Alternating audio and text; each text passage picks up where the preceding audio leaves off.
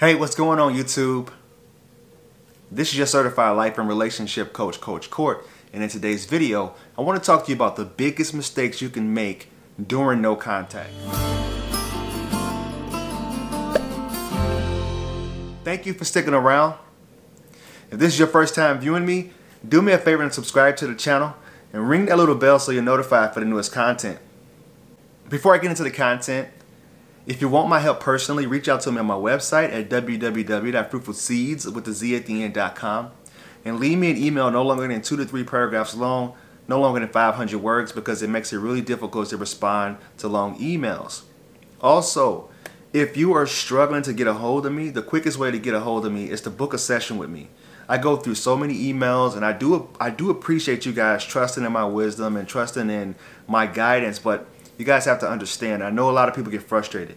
I deal with YouTube, Instagram, TikTok, Messenger through my website. So there's a lot of different avenues that I'm trying to maintain myself. I don't have an assistant.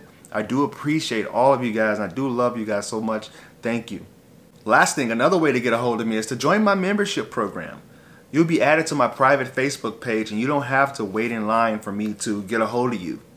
In today's video, I want to talk to you about the no contact rules and some of the biggest mistakes that people make.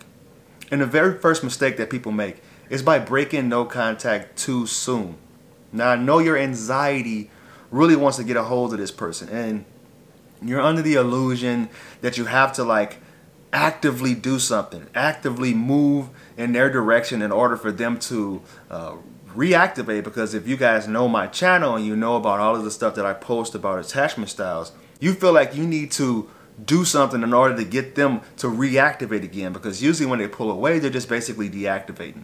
And I know you feel like you need to do that, but remember the golden rule. You know, it takes about 6 weeks to 8 weeks to get them to come back, to get them to revisit their relationship again, to get them to think about wanting to be back with you.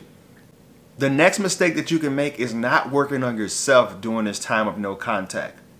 So many people sit around counting down the days, and they don't actively do work on themselves. They don't improve themselves. So when that person decides to revisit the relationship, you're showing up differently.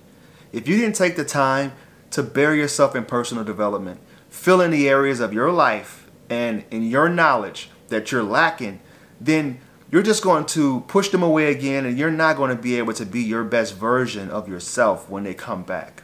This is why I push things like meditation, studying books, the power of positive thinking, manifestation, all of those different things, those different tools that I try to get to you guys to help improve the quality of your lives.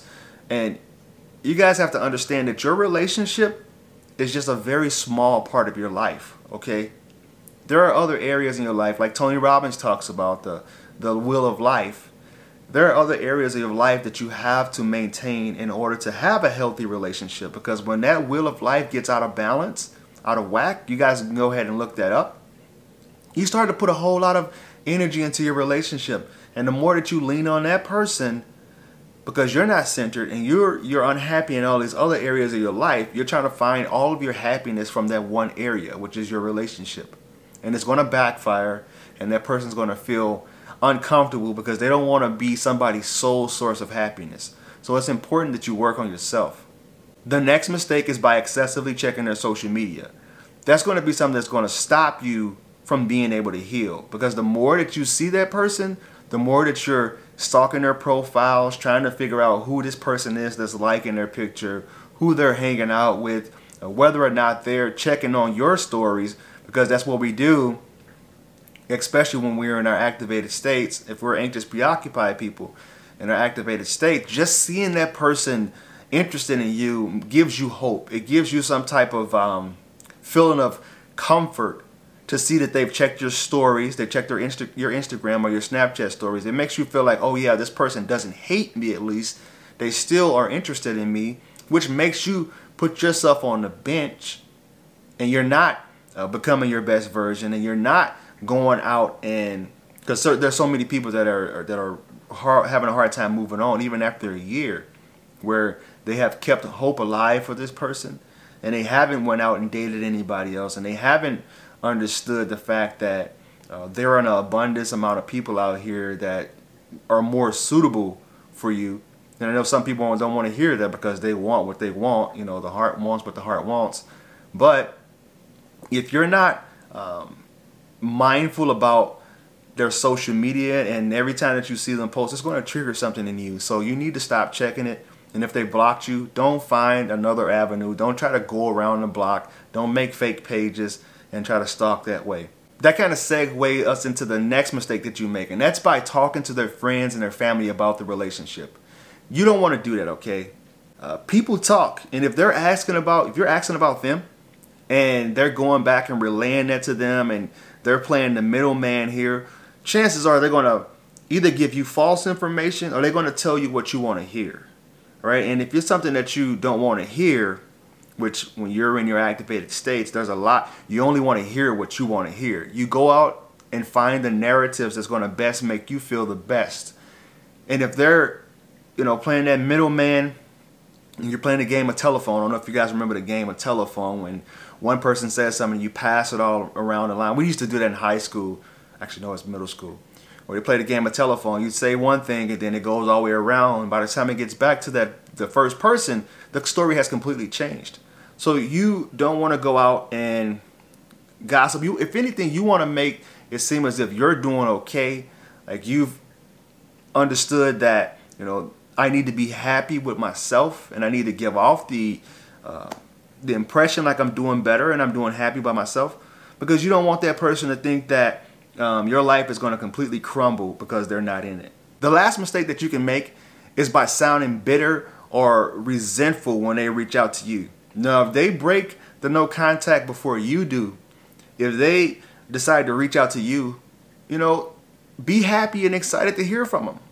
And I know this is something that it's going to sound counterintuitive. You're going to have a lot of bitterness. You may actually have bitterness and resentfulness, but you don't want to punish them for going off and doing their own thing, because if it's somebody that is a dismissive avoidant in particular, they want you to be understanding and supportive of their need to back away and their need to take space. So you don't want to punish them. Be ready and have the gloves on when they reach back out to you. You want to accept them, but also keep yourself guarded. Don't be overly eager to talk to them either. So it's a balance. Life is all about a balancing act. You work too much, eventually you're going to neglect your kids and your family. And if you neglect your work for your kids and your family, you may eventually lose your job. So you have to understand that you have to stay balanced, but at the same time, be receptive, be enthusiastic to hear from them, but don't sound needy and don't sound like you're ready to talk about the relationship again and you're ready to get back to it. So those are my tips for you today, and I do appreciate you guys once again. And if you found this video of any value, please like, comment, and share your stories down there in the comment section, all right? Share the video for people who you feel will benefit from this information. You can reach out to me on my other social media accounts.